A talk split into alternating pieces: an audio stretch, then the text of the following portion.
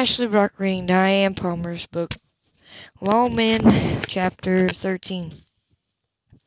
Garon was home by early afternoon. He'd been working a bank robbery with most of the agents at his office. Everyone turned out in a case like this, where the crew they'd been hunting appeared at one of the bank's Garon squad had staked out. The four men were dressed in camouflage, carrying assault weapons. They held up a bank, and bullets flew at civilians as well as law enforcement personnel in their desperation to get away. Two people were wounded. The robbers ran out of the bank and took off in an old car, but they were they roared off and lost their pursuers in traffic. Minutes later, they wheeled into the parking lot of a nearby restaurant to trade the car for a parked SUV. An off-duty cop had seen more. Some men jump out of a car carrying weapons and money bags, cursing loudly as they fumbled with a key that apparently didn't fit the ignition. They hot-wired the SUV and took off. Dispatch sent out a text message to Garon's squad, giving the name and location of all the off-duty policemen who reported armed men stealing a vehicle at a local restaurant. Because the parking lot contained several children with their parents, the off-duty officer thought it would have been too dangerous to open fire and invite return fire in such a crowded venue. But his quick reports and lawmen rushed into the restaurant parking lot where they discovered a parked SUV almost identical to the one the officer had seen the armed men hijack. Amazingly, his tag was registered to a convicted bank robber who'd been patrolled just weeks earlier. In their haste to get away, the robbers had mistaken another SUV for the one they had apparently parked earlier next to the restaurant. The escaped vehicle was left behind with the tag in the robber's own name. When he arrived home, FBI agents were waiting at his house. They arrested him, and he confessed and named his partners to shave some time off his sentence. The Bureau took priority in federal crimes like bank robbing, but even if some other felony cases, local police were glad to hand criminals over to the Bureau because the federal charges were more severe and a suspect, if convicted, would serve a longer sentence. Garon felt good about the quick resolution to the situation, the fact that nobody had been seriously wounded despite the flying bullets at the scene of the robbery. Thanks to some good police work and an off-duty cop's sharp eyes, the felons were apprehended within two hours of the robbery and all the stolen money from the latest robbery was recovered. Felt good to have the case resolved. The robbers had been experienced and dangerous now they were off the street for years. Garon had gone by the crime lab to drop off some evidence in the case. It was technically a little before regular quitting time, but since there was nothing pressing, the sack told him to go home. It was Saturday after all. He could always find something to keep him busy at the ranch. He was driving by Grace's house when he happened to look toward her front porch, saw what looked like a bundle of clothes strewed across the ground near the steps.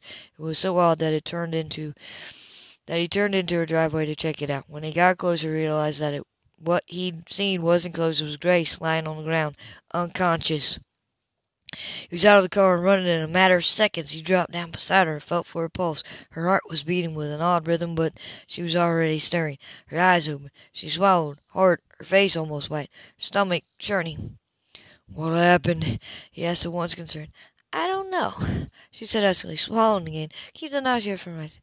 I was walking toward the house. The next thing I knew, everything went black. I never faint, she added indignantly. It isn't even hot. It couldn't be heat stroke. The Goldrums have a clinic on Saturday evening, don't they? he asked. Yes, but I don't need a doctor, began weakly. It's just a virus or something. He didn't believe it, and before she could argue, he picked her up and carried her to his car. Odd, he thought. She felt heavier since she had the last time he carried her.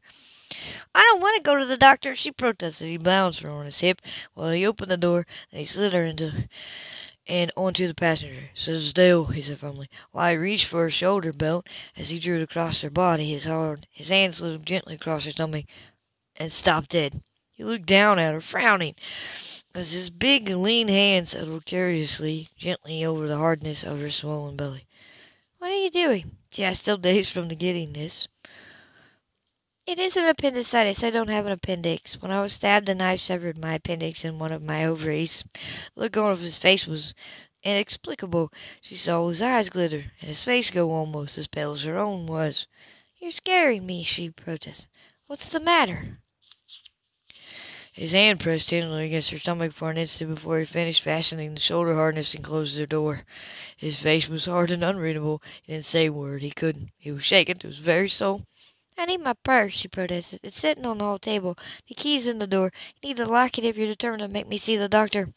He was too dazed to argue. He went inside, picked up her purse, locked the door, dropped the key in the key and passed it to her before he climbed back behind the wheel. Drove like a man sleepwalking. He knew his heart must be turning flips. Could she really be that naive that she didn't realize what had happened to her? He glanced at her curiously as he pulled out onto the road. Are you eating anything at all lately? he asked in an odd tone. She shifted restlessly and looked out the window. Whatever I've got keeps my stomach upset, she said only. Mostly I get milkshakes and drink them. She really didn't know. He felt his breath catch as the possibilities rushed in like mosquitoes, circling his head. He'd been like half a man during the past few years. He avoided women and entanglements and hardly dated at all. Now fate had delivered him up whole to this unexpected complication, and he felt as if he just won the lottery, but he didn't know how to handle it. Glanced at Grace's averted profile. She wasn't pretty, but she had warmth and empathy that made him hungry. It had been so long since he had a reason to live. Now he had something to make life worthwhile. He had hope again. You're acting very strangely, she observed as they neared the Coltrains' office building, which they shared with their colleague, Dr. Drew Morris. Emma, and we'll never get in, she added, hooting the cars parked outside the building. I'll bet half of Jacobs County is sitting in the waiting room. Why don't you take me home and I'll see Dr. Coltrain next week? Not on your life. He parked the car and pulled out his cell phone. She tried to protest, protest what he was saying to the receptionist, but he held up a hand and cut her off. The side door in, right. I'll see you. We'll be right there. He drove to the side of the building, parked, got and lifted Grace, carrying her toward the building.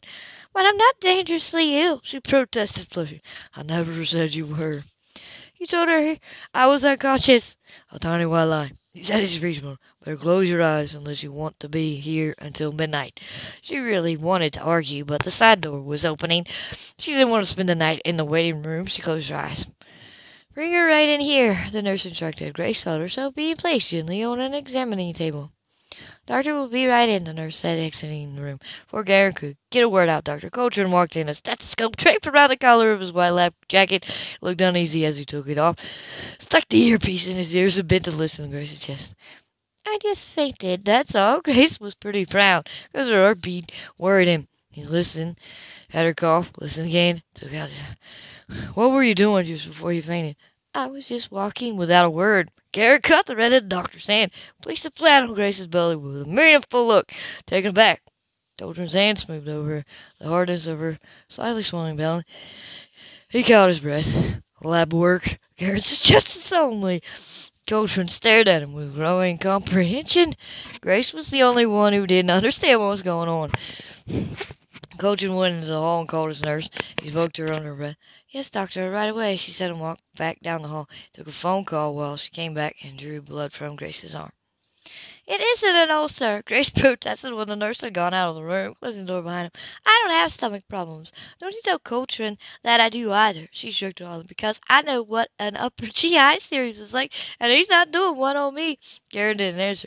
Went to the window in the small room, shoved his hands in his pockets, and looked outside. His world and Grace's was about to change forever. He didn't know what to say or do. Grace was going to be upset.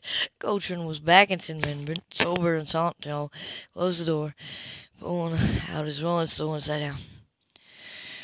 We have some decisions to make, he told Grace. Garon moved to join them. His eyes on Grace looked completely perplexed. Have I got cancer? She asked the guest. Coltrain took one of her hands and his and held it tight. You're pregnant, Grace. She just said, I can't have a child. She said her choked on. You said I couldn't. Drew a sharp breath, where Garon's stillness was in. I said it was wasn't likely, with only one ovary. I didn't say it was impossible. Grace's hand went to her belly, feeling its firmness, feeling the thickness of her waist. She was pregnant. There was a tiny life inside her. She felt herself glow as if she were touched, randomly touched by ecstasy. You can't have it, Coltrain said. You're barely a month pregnant. In time for a termination, I can send you up to San Antonio. No! The word exploded from two pairs of lips at the exact same time. Grace and Garon looked at each other, surprised as Coltrain's eyebrows raised resumed. Excuse me. The doctor asked. You're not terminating my child, Grace Coltrain. Grace, it's too risky, he said. Listen to me. Jacobsville was still a small town, with old-fashioned views on unwed mothers, even if there was no risk. How would you feel about having a child out of wedlock? She won't be, answered. I'll get a license first thing Monday. We can be married in the Ordinal's office Thursday morning. If a blood test is still required, you've got hers. You can do me while I'm here. Grace felt as if she fallen into. You don't want to be married to me? She said no, the statement was true, even if choked her pride. Karen leaned back against the examination table. Glanced from Colton and Grace. This doesn't go outside this room, he said quietly. Even my own brothers don't know. He sighed heavily. His dark eyes seemed to see into the past as he. It was two years after I graduated from the FBI Academy. I'd just been posted by the Bureau to a field office in Atlanta when I met Anna Lee. She was a civilian employee who had a degree in computer technology. She did background checks for us. She was a strong, independent, intelligent woman. We both knew the first date that we'd be together forever. She all taunted. Son of Grace Butterheart. We were married two months later. She got used to having me work long hours and sometimes travel out of the country on assignment, but she had her job to accompany her. We drifted along, we grew closer, we were happy.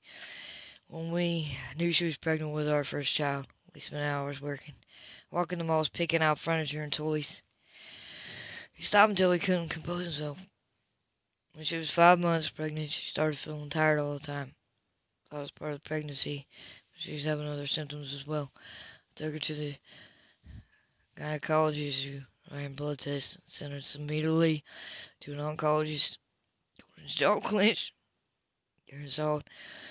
The oncologist diagnosed it as non-Hodgkin's lymphoma, one of the most aggressive cancers, said.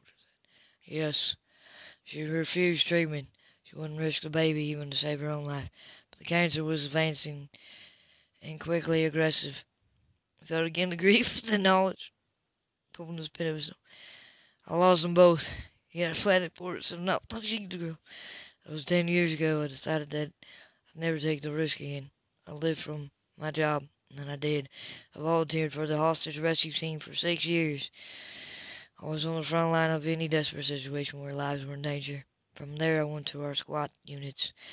When I started lose my edge physically, I opted for transfer to one of the Texas field office.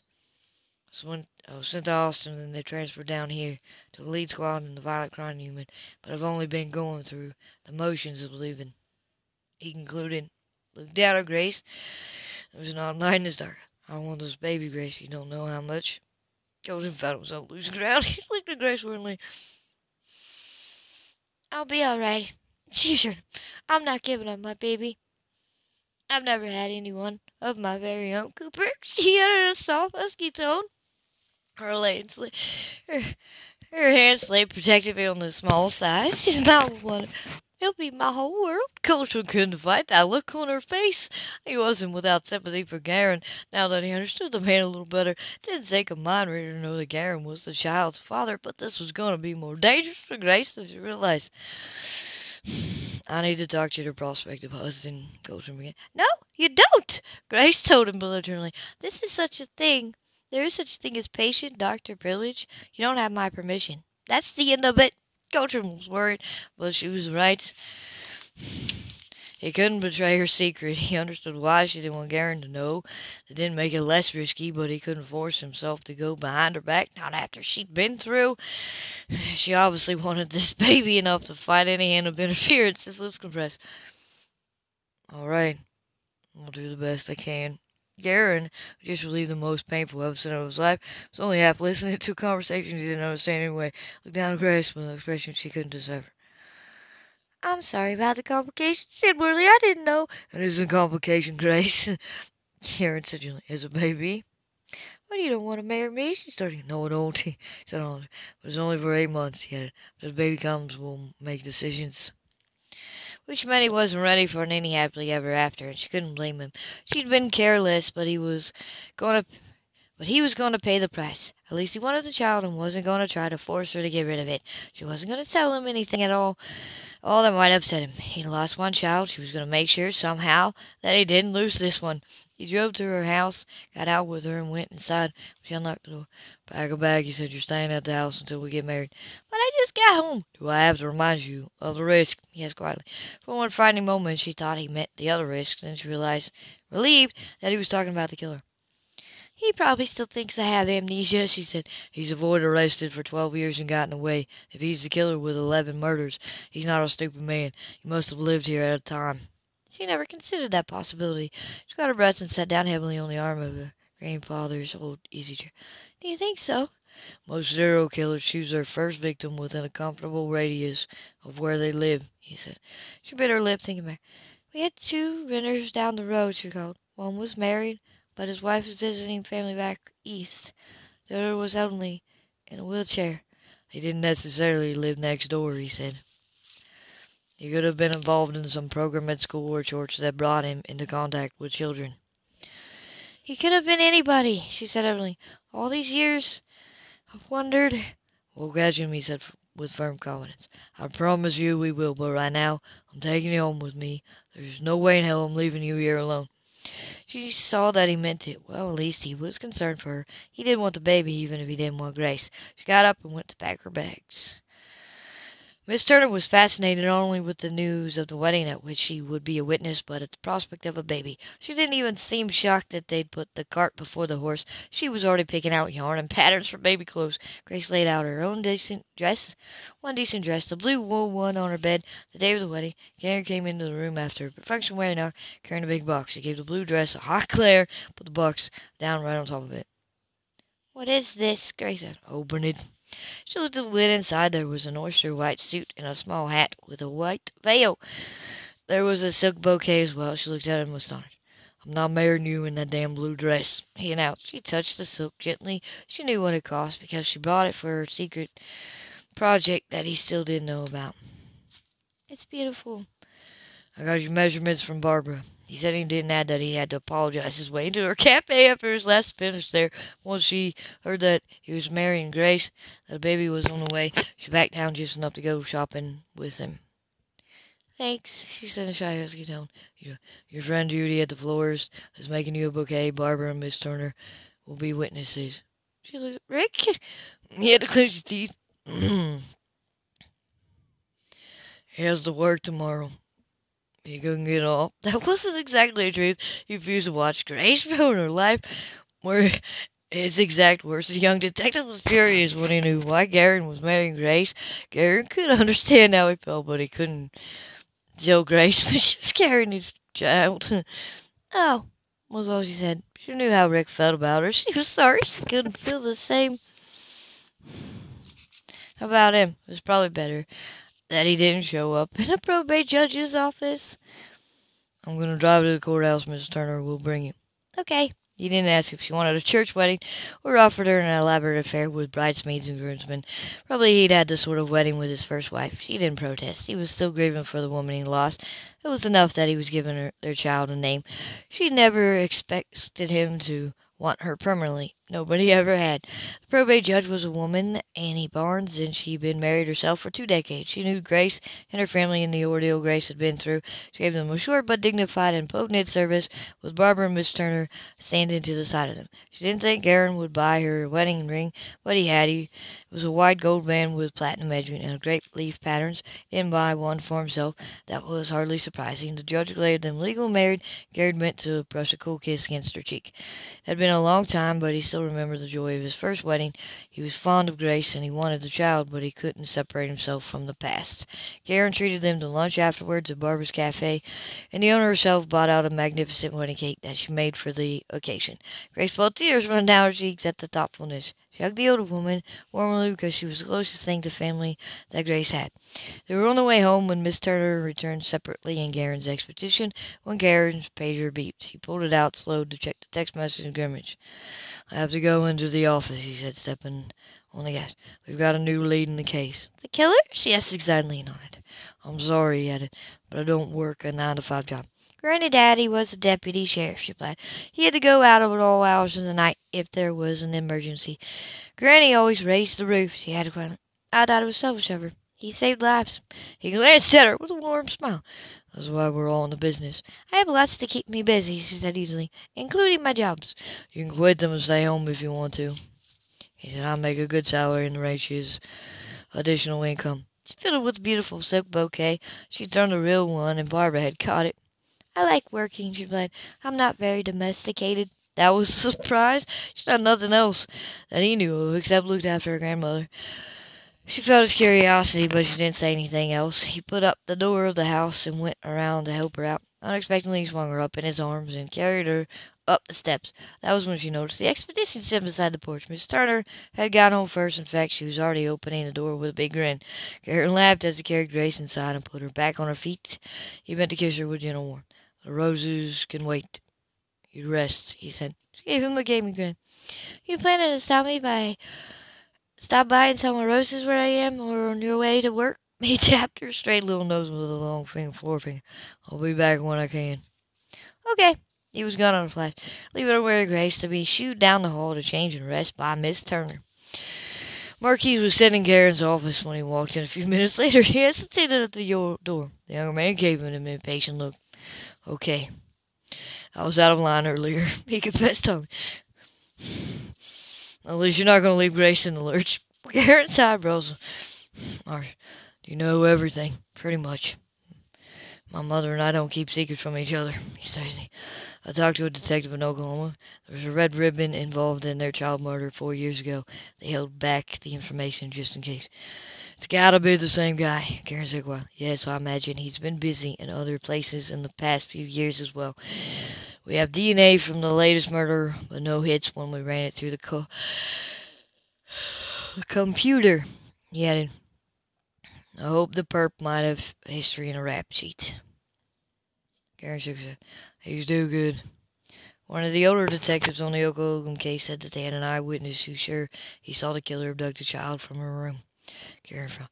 We talked to Sheldon, the witness in San Antonio, and when I went to Palvero, the chief said there said that they had an eyewitness named Rich who lived right next door to the victim, who said he saw the killer abduct the child. He left town just after the murder. That's three eyewitnesses at three crime scenes. Gary's arm. Yes. I think he's been trying to insert himself into the case, he said. They remember something. By God. Remember Sheldon's hands were scarred and he wore gloves? Grace only saw her doctor's hands. She said they were pale and had scars. What if Sheldon's our man? Let's go, Marquez explained. Karen was right out the door after the younger man. For once, thanks for looking up. End of chapter 13.